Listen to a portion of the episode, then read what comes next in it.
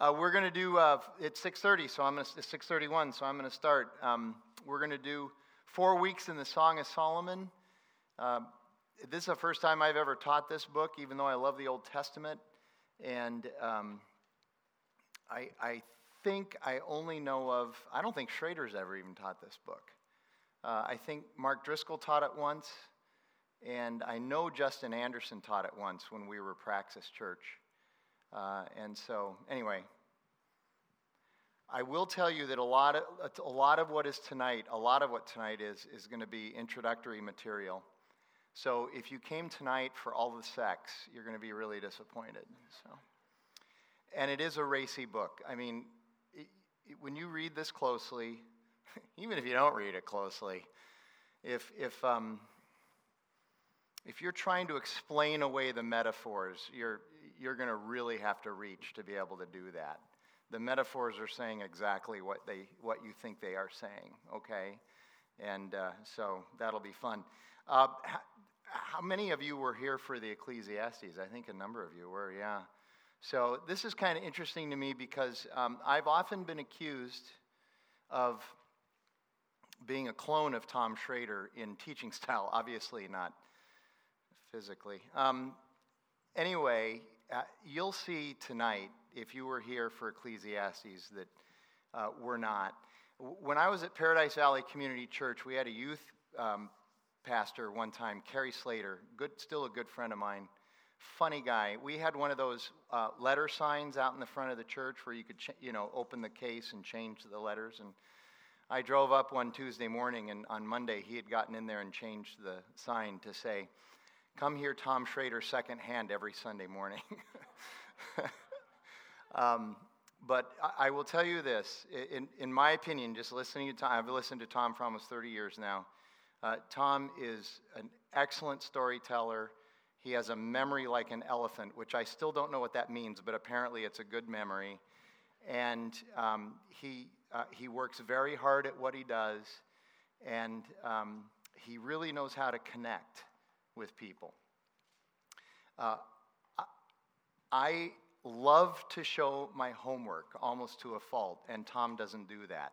Tom works just as hard, he studies just as hard as anybody I've ever known. He just doesn't really show that stuff. I like to show that stuff.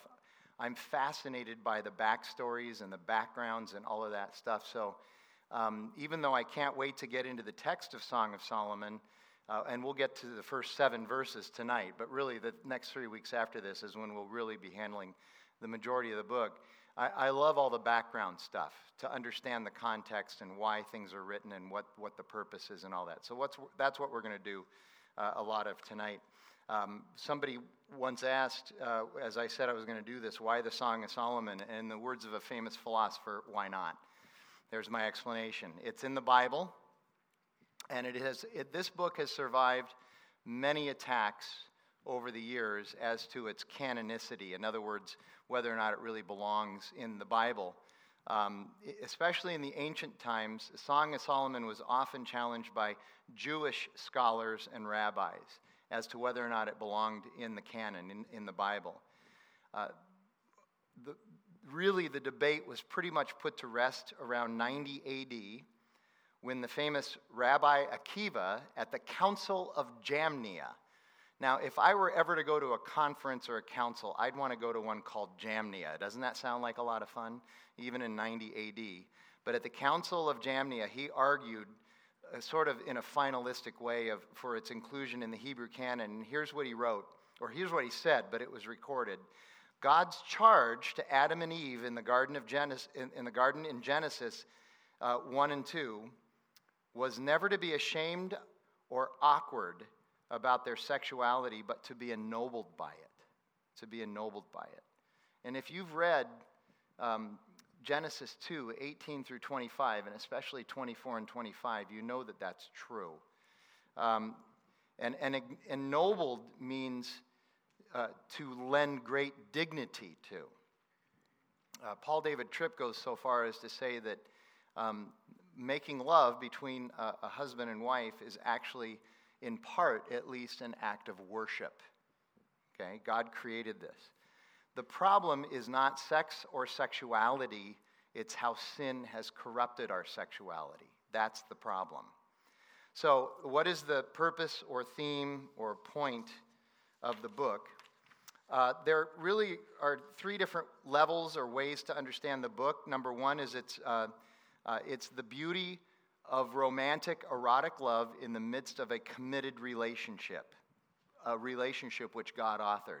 If you've ever heard of Chuck Swindoll, this is the, this is the level or the way that he embraces. This is how he, uh, oh, he's taught this book before too, yes, so Chuck, Chuck has done that. Uh, but he embraces this.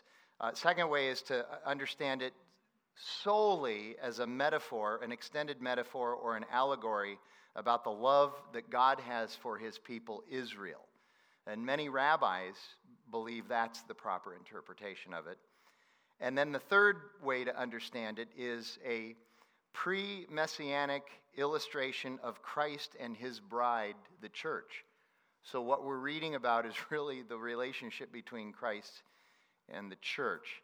I, I, think it's certainly the first one. We'll discuss all three to some extent, but I really believe it's the first one. I'm with Swindoll on this one. Uh, you can interpret this book literally, take it at face value. They're romant- it's a collection of romantic poems that are meant to hung, uh, hang together and tell a story. Uh, of course, uh, poetry when we read poetry, if, you, if you're into poetry, you have to use rhetorical techniques and devices such as metaphor and simile and irony and antithesis, uh, which, since this is ancient poetry, uh, ancient and again, even narrower, ancient Hebrew poetry, this requires a lot of study and a lot of work because it's written more than 3,000 years ago in a different culture and context. So, ancient Eastern cultures valued things far different than the way we do and symbolize things differently than we do. So um, there, there is a requirement to study it even though it's poetry.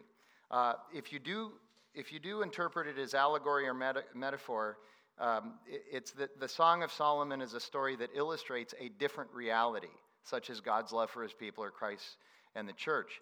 Um, by the way, uh, if you don't believe that metaphor or allegory is a, is an appropriate way to interpret at least some parts of the Bible. Here's a story about a guy named Origen of Alexandria. Has anybody ever heard of him? He was one of the early church fathers in the uh, late second century and early third century. Anybody heard of Origen? No? Okay. Um, wonderful church father, lots of writings, but he had this weird incident in his life. Uh, for a long time, he believed only, only, only in absolute literal translation of every part of God's word. Literal translation. And then he was thoroughly convicted by Jesus' teaching in Matthew 5:30 that says if your right hand causes you to sin, cut it off and throw it away. Origen determined that he had a problem with lust, so he had himself emasculated. It's a true story. And it was after that event that he decided that maybe allegory and metaphor would be okay to interpret the Bible that way. It, it, it sounds like a story, but it's, it's true. It's true. Um, uh, for instance, here you go. Is God really an eagle and we're flying on his wings? Is that really what's happening? That the, that the universe is this big eagle and we're just kind of hanging out? You know, no. Okay. And then the third way, another way is, is that you, you interpret it didactically. It's moral teaching on love and marriage. And certainly this is true, at least in part. So it's romantic poems, but it can also be, again, moral teaching about romantic love uh, and marriage. And again, uh, Chuck Swindoll would take that as, as true. And I'm, I'm all in for the uh, poetry and romantic love and, and those interpretations. So, what about authorship dates and the players in the Song of Solomon? First, what is Song of Solomon? It's a, it's a sequential collection of love poems and dialogues, probably not all written at exactly the same time, um, but pretty close together, and it's meant to be hung together to tell a story. So, it was at some point assembled into one document.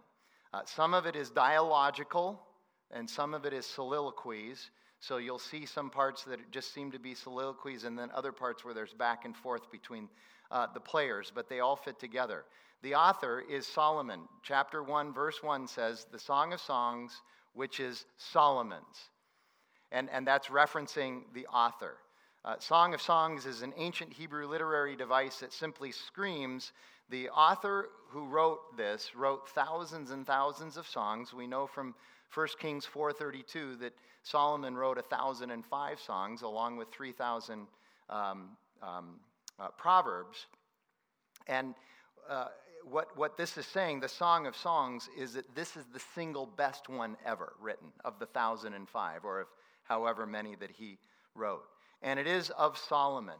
Uh, the scholar John Balkin claims that there is no good reason that Solomon is not the author, although the authorship has been attacked many, many times and, and continues to be today. Solomon reigned from 971 to 930 BC, and I'll talk more about who he is later. Um, some of the rabbinic traditions, not the majority opinion, but some of them assign the authorship to Hezekiah, King Hezekiah, in the 6th or century, 7th century BC which essentially makes no sense. There, there's, there, there's nothing that hints at Hezekiah in the text anywhere. It's just a theory that they came up with, and it kind of gained some steam. And that happens uh, a lot in academia and scholarship, that you don't necessarily have to have evidence for a theory for a theory to, to get legs and, and, and become popular. So, but the vast majority of rabbinic and Talmudic tradition has Solomon as the author, and that leads us to the date. Um, it was likely assembled around 965 BC, so maybe six years into Solomon's reign. Um, uh, and, and even a casual reading of the song indicates Solomon's contemporaneous reign with the authorship of the book. As, as you read it, you kind of can see, if you know anything about the history of Israel, the history of Solomon as the king, it, it feels like it's right that it was written early in his um, reign. Uh, the more modern and the more liberal the commentator is, however, the further and further away they try to place the date from that date of 965. We have some contemporary non Jewish authors, now, um, um, scholars now, uh, arguing for a post exilic dating of maybe 300 BC for the writing. Again, makes no sense. Um, and, and there's clear arguments for why it should be dated around 965. For instance, in chapter 6, verse 4, there's a reference to the city of Tirzah. Tirzah was uh, a famous city from 1100 to 850 BC and was the capital of Samaria, which eventually became the northern kingdom. But after 850 BC, Tirzah was, was, was a nothing city. It was, it was absolutely inconsequential. And so to be referencing Tirzah in a writing around 300 BC makes really little, very little sense.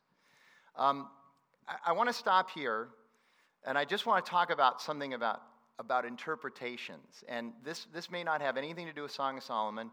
Some of you may be really bored with this, but I think it's important for you to be aware of this. And I'll find out from Jackie later whether or not I should have done this because I didn't run it by her, but I'm going to do it anyway. This is um, this is uh, uh, what I would say, th- this will just kind of help you maybe get inside of, of some minds of the way contemporary scholarship works. Um, contemporary scholars, the more liberal ones, many of them who identify even as Christians, uh, what they want to do is they want to be able to interpret Scripture any way they see fit. And so they know that they can't just go to the text and start doing that, that, that, that if they have to actually start to start by attacking the foundations of the text. And the two biggest foundations, the two cornerstones of, the te- of a text, is always going to be the date of the writing and the authorship. And they go after the date of the writing first. If they can get the date of the writing later than when it was actually written, then it's very easy to argue that the supposed author of the text didn't write it because the date would be late, uh, too late for that person to write it. And then, Katie bar the door, any kind of theory is open as to, as to who wrote it and why they wrote it and what it, what it means. Okay? So that's the first thing that they go after. And so let me give you some examples of what we've been dealing with just in the last 50 years with contemporary authorship. Okay? Uh, there's one supposed very solid New Testament scholar who says that Paul, if he wrote any of the letters in the New Testament, he wrote Galatians and that's it. All the other letters were written by somebody else posing as Paul, in later centuries. Okay? And, and by the way, if you think that's goofy, this, if, depending on the circles you run in, this theory has all kinds of legs and people believe it. I, I talk to people fairly regularly who can't believe that I am such a Neanderthal that I believe that Paul actually was the author of those 13 books in the New Testament that have his name on it. That I, I'm just, I'm just not with the, the, the program. And their proof, proof is mostly writing style. That the writing style in these letters changes and it's different, so it can't possibly be the same author. Let me ask you something. Do you have the same style of writing now as you did 10 years ago? Absolutely not. And, and Paul wrote these over a number of years. So, anyway, it, it's goofy, but people buy it. And the reason people buy it is because they want to be able to interpret the Bible their own way. That's the primary reason. Here's another one. Did you know that there are four authors of the book of Genesis, and that, that those authors then wove the book together? We don't know who they are. We don't know who these authors are, but it's certainly not Moses. And the, and the book of Genesis was actually not uh, recorded and written down until during the exile, the Babylonian exile. So, almost a thousand years after the Exodus actually happened was when it was finally written. Now, obviously, there was an oral tradition, but what they're talking about is nobody really even put together the story of, of uh, Genesis until a thousand years after Moses supposedly wrote it. Okay? Again, um, no real proof for it. They just say, well, it just seems like a plausible explanation. Well, then why not just take it at face value and interpret it the way they, people have interpreted it for 4,000 years, 3,000 years? Okay? Uh, here's another one. None of the Gospels were written by their namesake. All were written in the second or third century. None of them were written in the first century. None of them written by Matthew, Mark, Luke, or John. Okay. Um, here's one of my favorites. I'm sure there are a couple of people in here who have heard of this. In the 80s and 90s, there was a group of 50 uh, New Testament quote scholars led by a guy named uh, Robert Funk and I think Shelby Spong was a part of this. And uh, they formed something called the Jesus Seminar. Who's heard of that? Yeah, yeah, okay, yeah, that's good. So they met over the course of many, many years because they're really smart and they have great insights that nobody else has. And they took the Gospels and they analyzed the Gospels. And you know how some of you have a red letter edition of the Bible where all the words of Jesus are in red? Okay, so what they were looking at are all the words that Jesus supposedly spoke, all the red letters, okay, red words. And they debated and argued over whether or not Jesus really said those things. And over the course of time, they voted. And how did they, anybody know, remember how they voted? They voted with marbles. I'm not kidding. Okay, this just sounds like it's made up, but it's, it's not, okay? And so they would take a, a, a passage, uh, not even a passage, it would take a verse or a clause from a verse that supposedly Jesus read, or, Jesus said, and they had four marbles. And if they put a red marble in the palm of their hand, they believed that absolutely Jesus said that. If they put a pink marble in their hand, they believed that Jesus might have said it, but we can't really be sure. If they put a gray marble in their hand, they said Jesus probably did not say that, even if it kind of sounds like him. He probably didn't say it. And then if they put a black marble in their hand, they, it, uh, uh, that, that was a vote that said Jesus most certainly did not say this. And then they would vote on the clause or the verse by opening their hands. And as one friend of mine says, and when they had lost all their marbles, Um, but that's what they did. And then they published uh, the Gospels in the different colors that they came up with. And there's like a verse and a half that's still red. A verse and a half that's still red. Most of the verses were now in gray and black. Okay? So, how do they know 2,000 years after the fact? How do they know that? Well, they're just really smart. And you just have to trust them on that. Here's another one I'm going to labor on this for a little bit. Oh, so that's why I had up here Jesus seminar. Okay, anybody ever heard of a guy named, real name, Stanley Fish? Anybody ever heard of him? So, 60s, 70s, 80s, and into the 90s, he was a literature professor at Johns Hopkins University. And in the um, uh, early 70s, he began to develop something that eventually became known as this. He didn't have this name. Um, he didn't have this name on his theory until people started reading his essays, and, and these essays began to get traction. It became known as reader's response theory.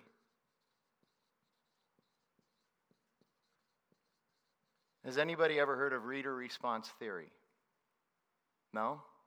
Okay, here's the theory. And this is Stanley Fish, John Hop- Johns Hopkins literature professor, and this thing is wildly popular and accepted now. In, in not only, here you go, not only in analyzing texts, literature, but also in just how we receive communication. It's part of the reason why America has become a receiver oriented communication culture. Here's, what he, here's his argument he says that when we read a text, especially by an author who's dead, but really when we read just about any text, there is actually no possible way that we can know what the author intended to mean by that text. We can't get into his brain or her brain. We can't study the author enough. We can't read enough of their um, writings to know them enough. We can't read them, uh, study them historically.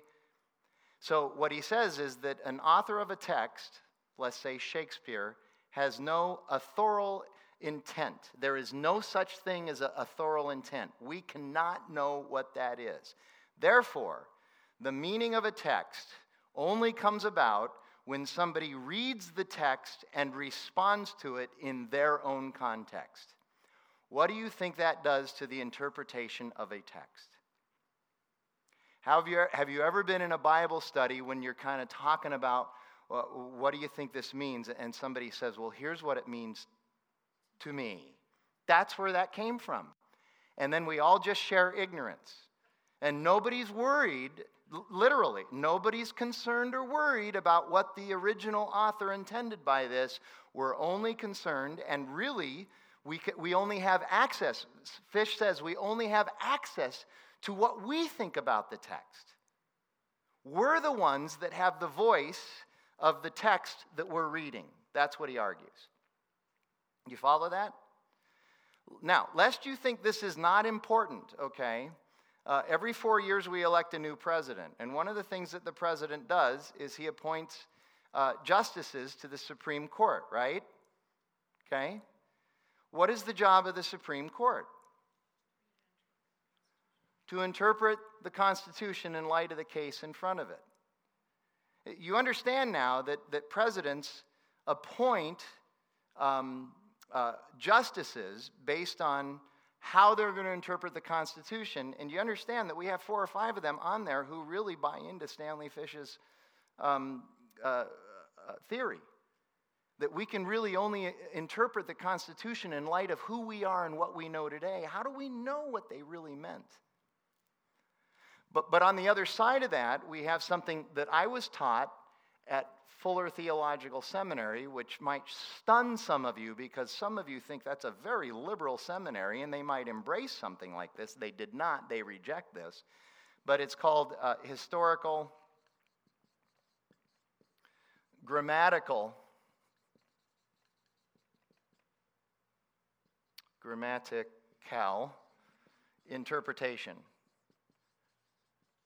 We, we believe there is a way of going back and studying the original author, the original text, the history, the socioeconomic, all the backgrounds, and we can have a pretty good idea of what the author originally intended by what they wrote.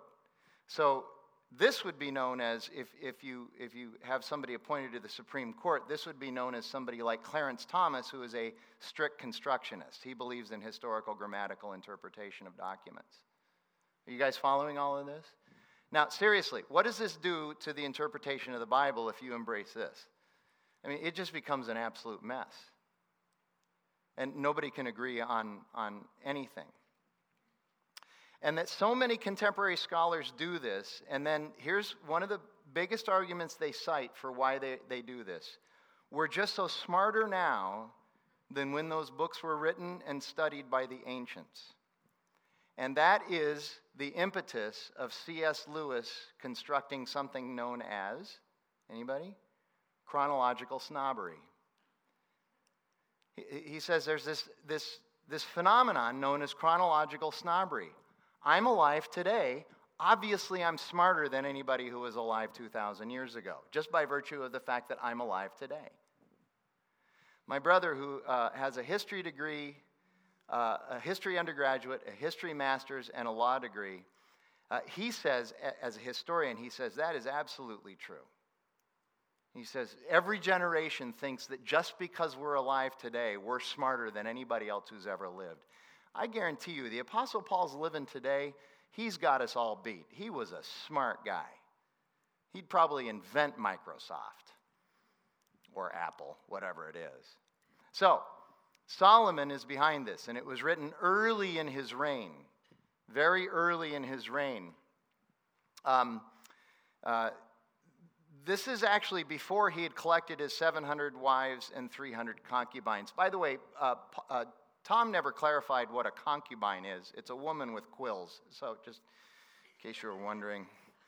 Um, in chapter 6, verse 8 of Song of Solomon, there's a reference to a harem of 140. That he has a harem of 140. He has not quite at 700 yet, but he's got 140. So this is perhaps before he gets really greedy about women, okay? Ecclesiastes was written mid to late life, and Proverbs was assembled closer to the end of his life. So I'll give you some Solomon facts. Um, he was David's son, the second son of Bathsheba, reigned from 971 to 930. He was the third king of Israel. Uh, he was the last king before his sons uh, got into a squabble in 922 BC and split the kingdom into uh, Israel to the north with the 10 tribes, and Judea, Judea uh, um, or Judah, however you want to pronounce it, to the south um, with the two tribes.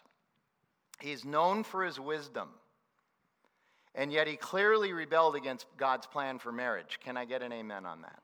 Yeah, yeah. Um, and, and, and here's the other thing about him he really liked foreign women, so non Jewish women. He really had a thing for, for you know, the exotic uh, women. And, and I think this demonstrates that power and wealth can really corrupt our, our, our moral compass. So the players, again, here you go. For 2,800 years, Song of Solomon was interpreted as the love between King Solomon and his prize beloved, a Shulamite woman. Then in the 1800s, a new interpretation plot was cast by scholars. The woman, the Shulamite woman, was actually stolen by the king or taken as, as his proper property, but that she truly loved, her true beloved was this shepherd guy, okay? And she longs for him. Therefore, in the, in the book, there are four voices there's the Shulamite woman, there's the king, there's the shepherd, and then there's the others.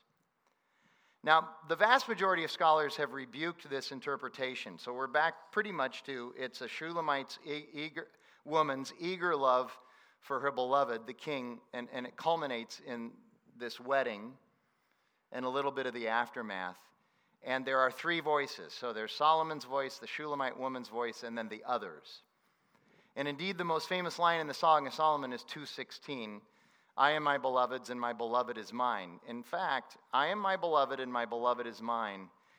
This is, in fact, the heart and soul of what every groom and bride say to each other at their wedding vows. At their wedding vows. And it's not just how we feel in that moment, it's supposed to last. And one of the things we'll talk about a lot in this series is what, what are some of the things you can do to make those feelings last? Uh, the others, uh, the voice of the others, it's, it's like a chorus of voices, uh, plays almost like friends and family at a wedding reception. So if you, I was at a wedding reception Friday night, there's the bride and the groom, and they have a voice, and then there's just the voice of everybody else who's there, generally encouraging the bride and the groom.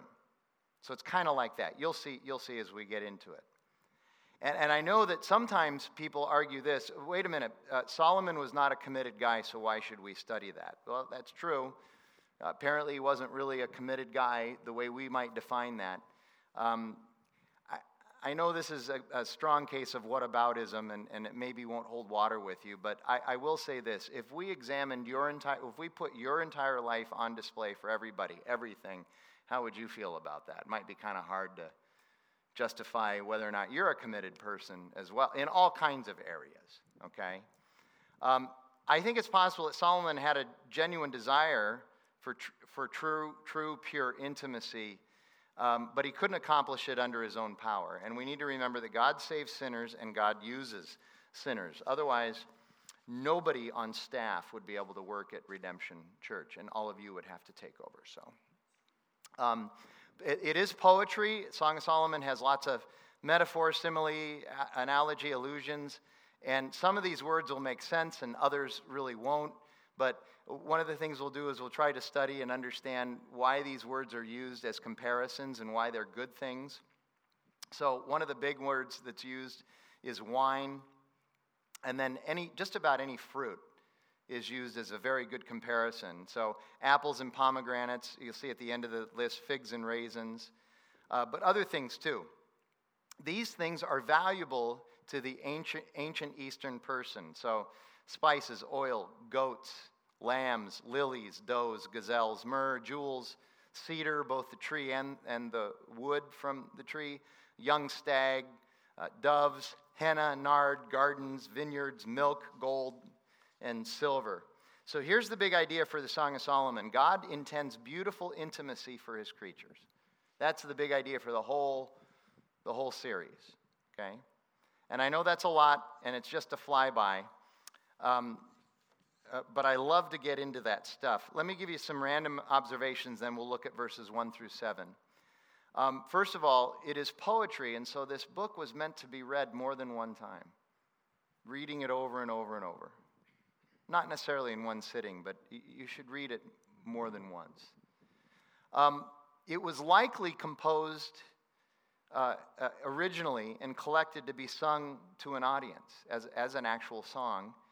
And it is today still sung on certain Jewish holy days in synagogue. They sing this song. There's other um, books of the Bible that they sing on certain ho- uh, holy days. But Song of Solomon is one of them. I think this is the best thing that can be said about the book, uh, uh, what Chuck Swindoll says. He says that uh, one of the best things we can receive from this book is to remember when love was fresh. Remembering when love was fresh. Now, let me mention something. I know there are a number of single people here, okay? Um, this is going to be helpful to you as well if, in fact, at some point uh, you get involved romantically with somebody especially if that somebody doesn't attend this church and you get involved romantically with them. We are recording, and so you can send them to the podcast to find out how they're supposed to treat you in your relationship, which I think would be very valuable to you. Uh, Song of Solomon teaches that physical love grows with nurture, purpose, and intent, and it decays and dies when it is ignored. Physical love grows with nurture, purpose, and intent, and it decays and dies if you ignore it. Um, in other words, physical love can grow with age. And in our culture, that just sounds stupid. But so do a lot of other things in the Bible. Culture finds stupid. Uh, here's another one. We live in such a hectic time today that most often we read something like the Song of Solomon and we laugh rather than engage with joyous contemplation about it. Yet every one of us longs for the kind of love that you're going to find in this book. Every one of us longs for this. Whether we'll ever find it or receive it or have it is another question, but every one of us longs for it. So, my call is the Song of Solomon is about both the beauty of a committed, intimate, romantic, erotic love relationship, and secondarily, uh, the gospel centered relationship of, of Christ and his church and us. There, there are illusions, I believe but it's primarily about romantic love. So look at verses 1 through 7. That's what we're going to uh, work on tonight as we wrap up.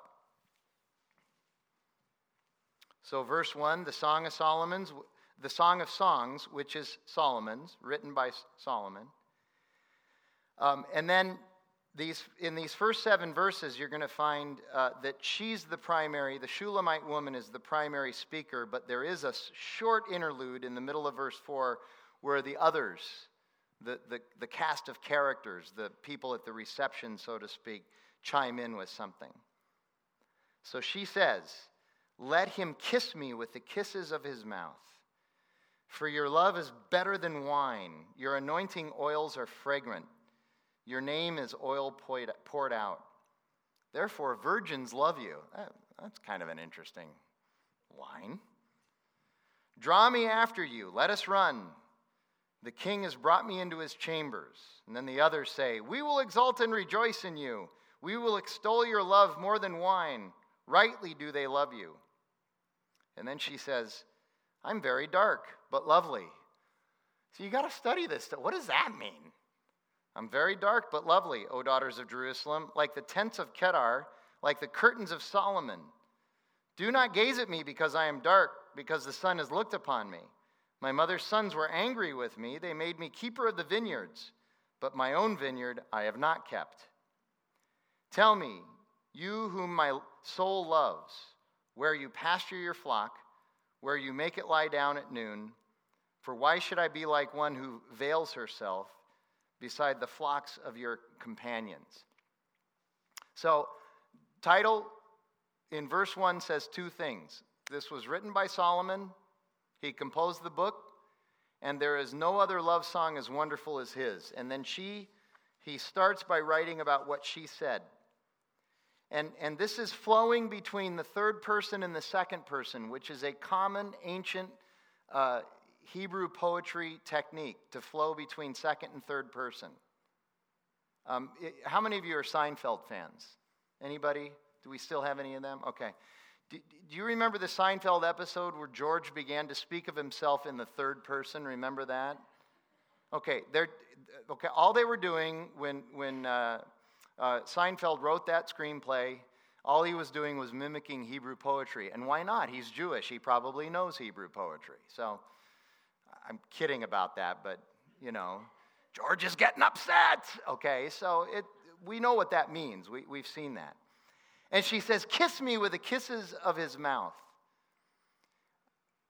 As opposed to what? The kisses of his feet or his elbows or what? Why, why the kisses of his mouth? Again, um, first of all, kisses are a clear expression of love, obviously. We can get that. But um, again, this is, she, she's uh, saying it this way, and he's recording it this way um, because it's, it's an ancient Hebrew device known as emphasis.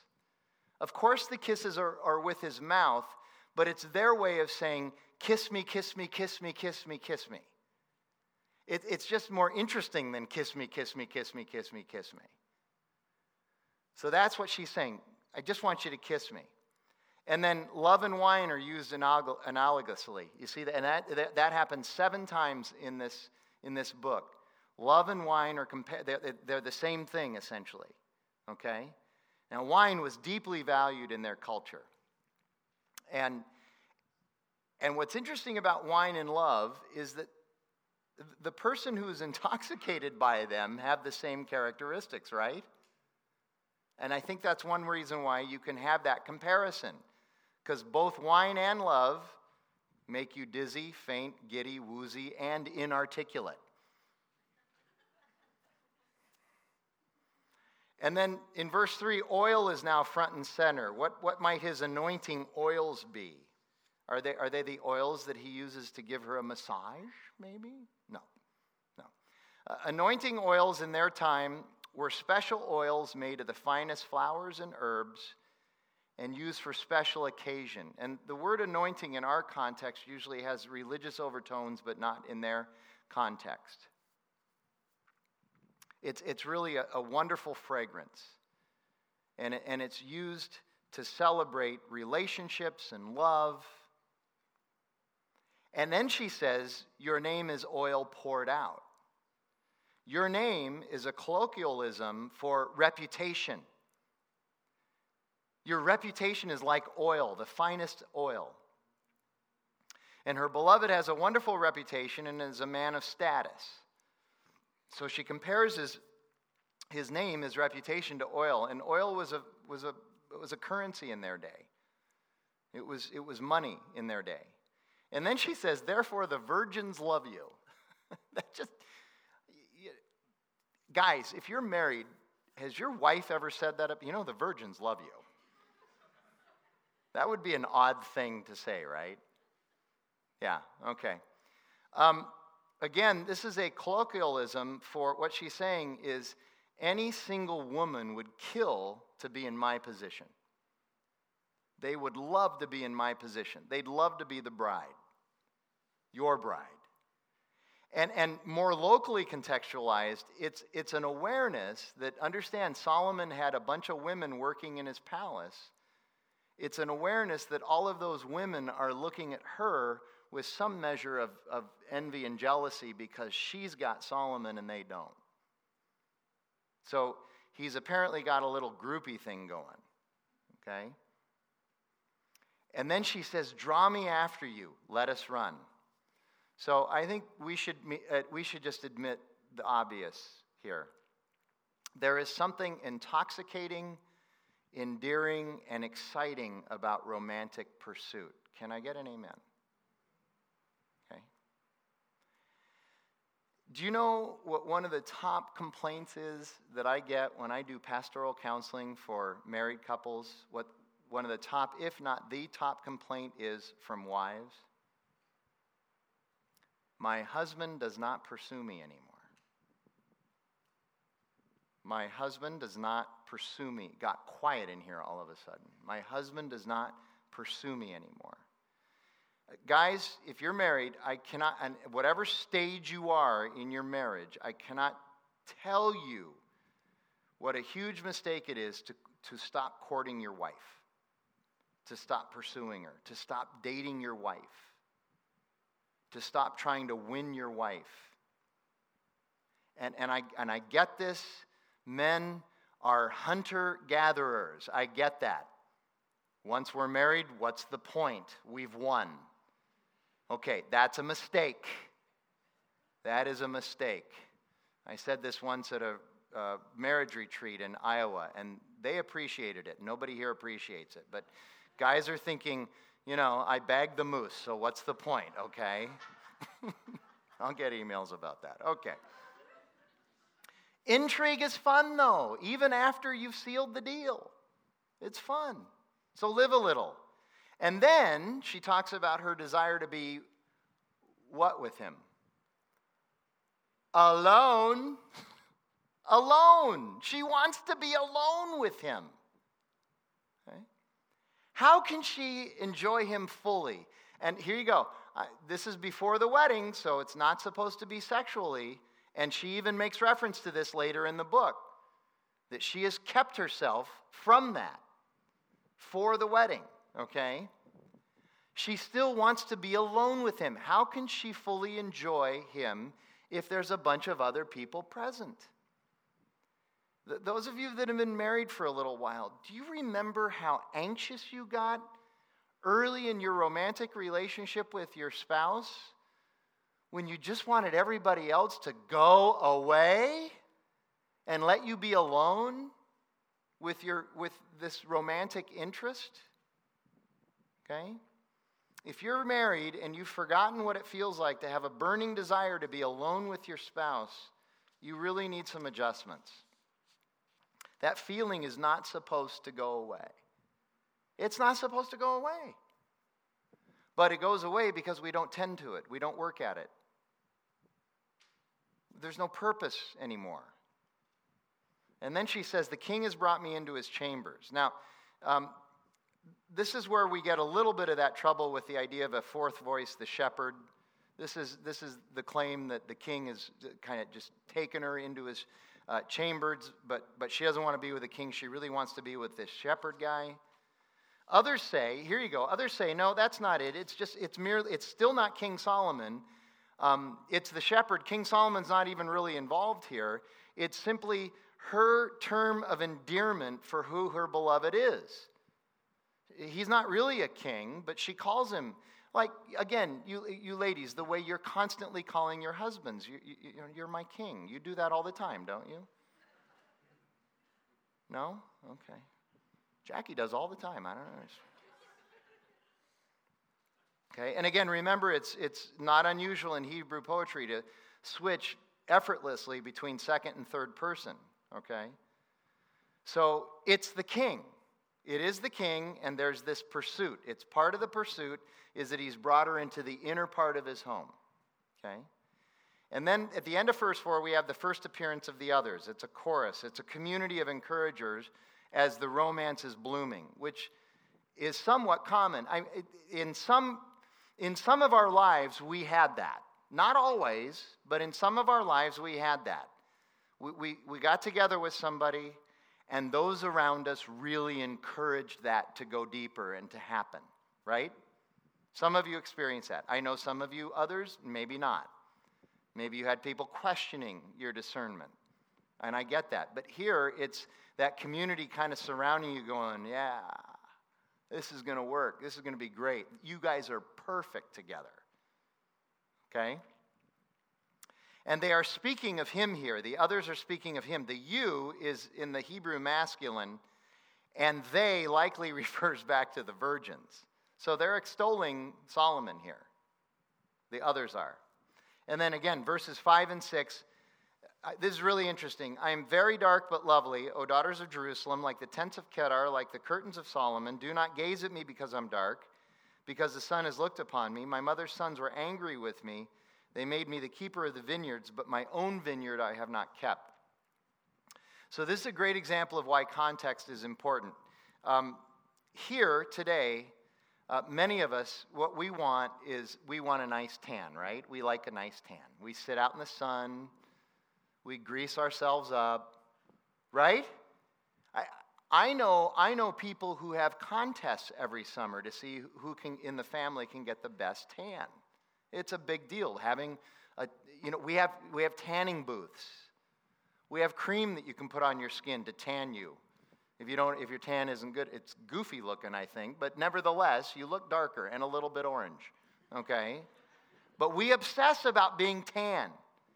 It's, a, it's a, like a status symbol in our culture.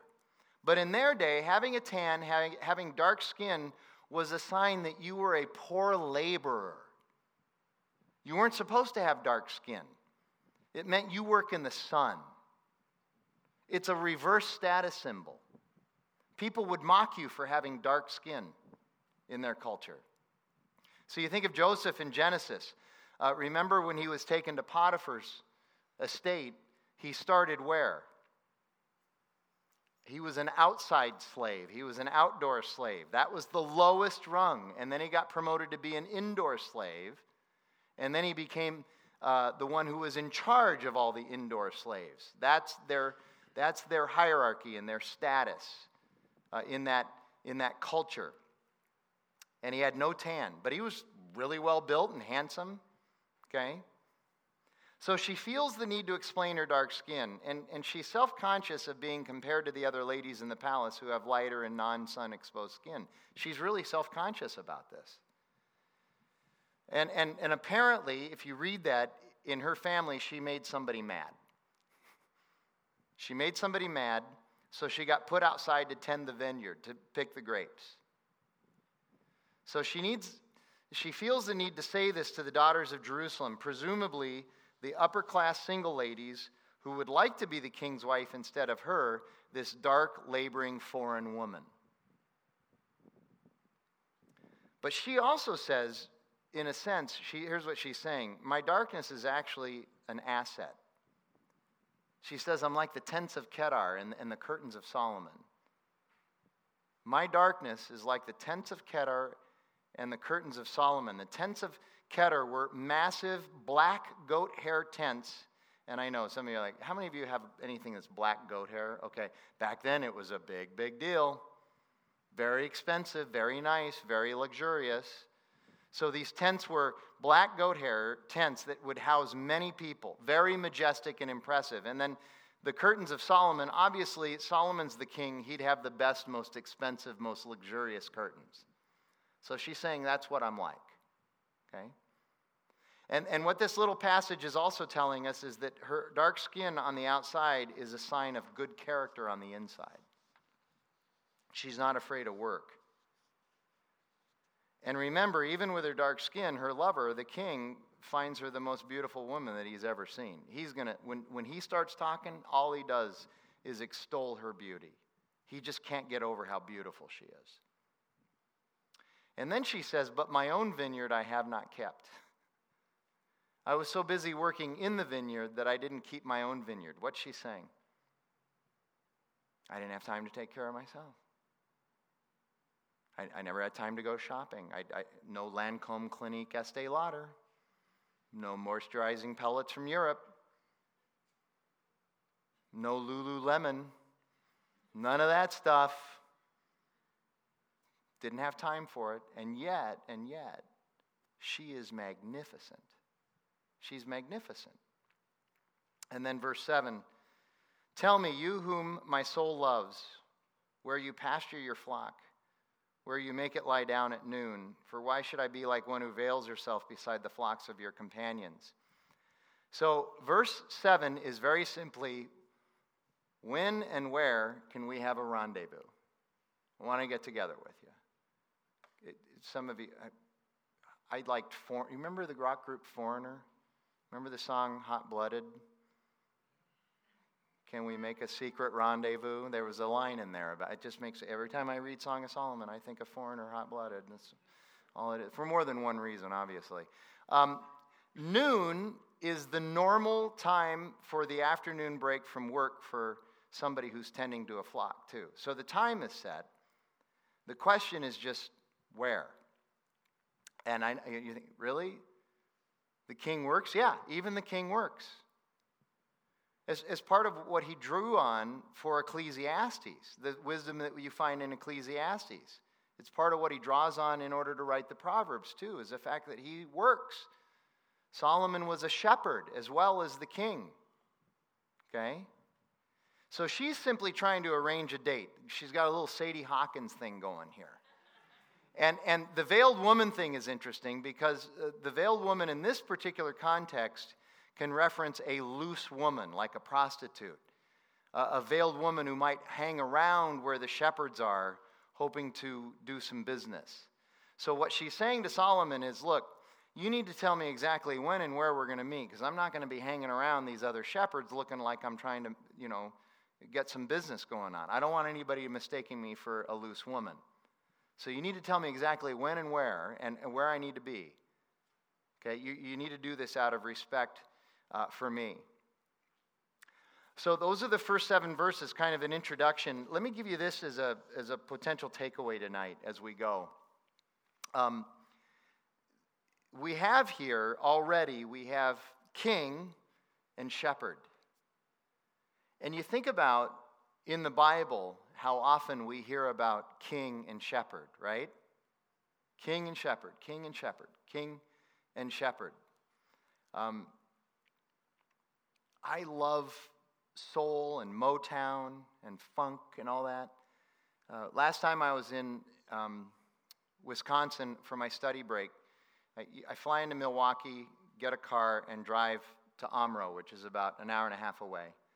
And for the first time ever, I got a car that was equipped with Sirius radio. Sir, Sirius, Sirius, whatever it is. Anyway, I'd never had it before, and I didn't ask for it. They just, they just said, it's the only car we have. You can have the, the, radio, the, the, the satellite radio for free.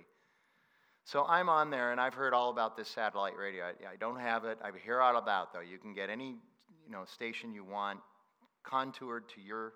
So I'm looking. Obviously, those of you who know me, I'm looking for a Heart station. So the group Heart go through all 7,000 channels. No Heart station. Okay, but there was um, a a, a station called Soul Town. So it's a combination of soul and Motown from the 60s. I said, oh, yeah. And, and almost every single song on there I knew, I grew up with. And it was just absolutely fantastic. There's, a, there's an old Motown soul singer named Mary Wells from the 60s. Anybody remember Mary Wells? Okay, oh, that's cool, yeah. She had a big hit called I've Got Two Lovers. Anybody remember that song? So the first verse, she sings about lover number one, right? And then she goes into the chorus, I've got two lovers, blah, blah, blah, blah, blah, and I love them both, and there's nothing wrong with that. And I'm thinking, well, she's not a Christian. and then she goes to verse 2 and she describes lover number 2, and, uh, and he's completely different. Completely different characteristics. And then she goes into the chorus I've got two lovers, nothing wrong with that, blah, blah, blah. And then what is verse 3? They're the same people. They're the same people, playing different roles in her life. Okay? This is true of God. He's a king, but he's also a shepherd. He's, he's not just one, he's both. I want you to think of Psalm 23. There's an interesting juxtaposition going on there with, with Psalm 23. The king is writing about his shepherd, right? But isn't the king also saying, I have a king, right? And he's also saying, I need to be a shepherd. See, God is both shepherd and king. And in their culture, the king was also looked upon as the shepherd. And that's the way we should look at God. So David's saying, God is my king. Not only is he my shepherd, but he's my, he's my king. He, here's, here's what David says about God being his shepherd in Psalm 23 He makes me lie down, he leads me to the water, he tends to me, and he protects me. That's God as shepherd. But David is also saying, although I am the king, I also have a king, the Lord God. He sets my table before my enemies. He's going to protect me. He's going to take care of me as a king should also. He's going to do all of those things. It's really, if you think about Psalm 23, it's a humbling admission on the part of a worldly king saying, I'm still not all that. Now, did David have times when he got really full of himself? Of course he did. Of course he did. But Psalm 23 is, a, is really a very humbling uh, psalm in that regard. Well, Solomon is also a king and a shepherd. He's a real shepherd, he has, he has flocks, but he's also a shepherd of the people, and he's the king of the people as well. But more importantly, Jesus is also a king and a shepherd, right? Okay, you're supposed to say yes here. He's a king and shepherd. And sometimes we need a king, right? We need his power, his strength, and his governance, right? And, and sometimes we need a shepherd. We need his nurture, his patience, his understanding, his empathy, and his compassion. You see that? And he can give us all of that. And what's interesting is he showed both of those characteristics through the crucifixion and the resurrection. He showed that he's our shepherd. He was willing to do anything for us, protect us, anything to give us life, including die for us. That's what the good shepherd does. So he was willing to die for us. But he also showed us he's our king. He's the only one that has the power to defeat death. He is the king and he is the shepherd. The Song of Solomon is about romantic love, but it's also about a king and a shepherd taking care of at least one of his wives in, in a way that really all of us would want to be taken care of with power and nurture. And we really need both. So, next week, what we're going to do is, is uh, we'll look at 1 8 through 3 5. And we'll really get into the poetry of this baby and uh, have a, lot of application towards the end as well. Let me pray and uh, we'll be on our way. Uh, Lord God, we thank you for your word and its truth. And uh, we do thank you that you're both our king and our shepherd. And, and God, I just pray that we would understand that, that we, we want a Savior. We don't necessarily want a Lord, but we need you as Lord as well. We need a king, we need a shepherd, we need a Savior, and we need somebody to submit our will to as well. So help us to do that. Um, we're not as bright as we think we are. We're like sheep. Uh, we need direction. We need wisdom. And so we pray the study of this book will help us to have that. Pray you uh, would bless us as we go and that you would get all the glory. And God, again, just my prayer is that you would help us to see Jesus. Help us to see Jesus. We pray this in his name. Amen.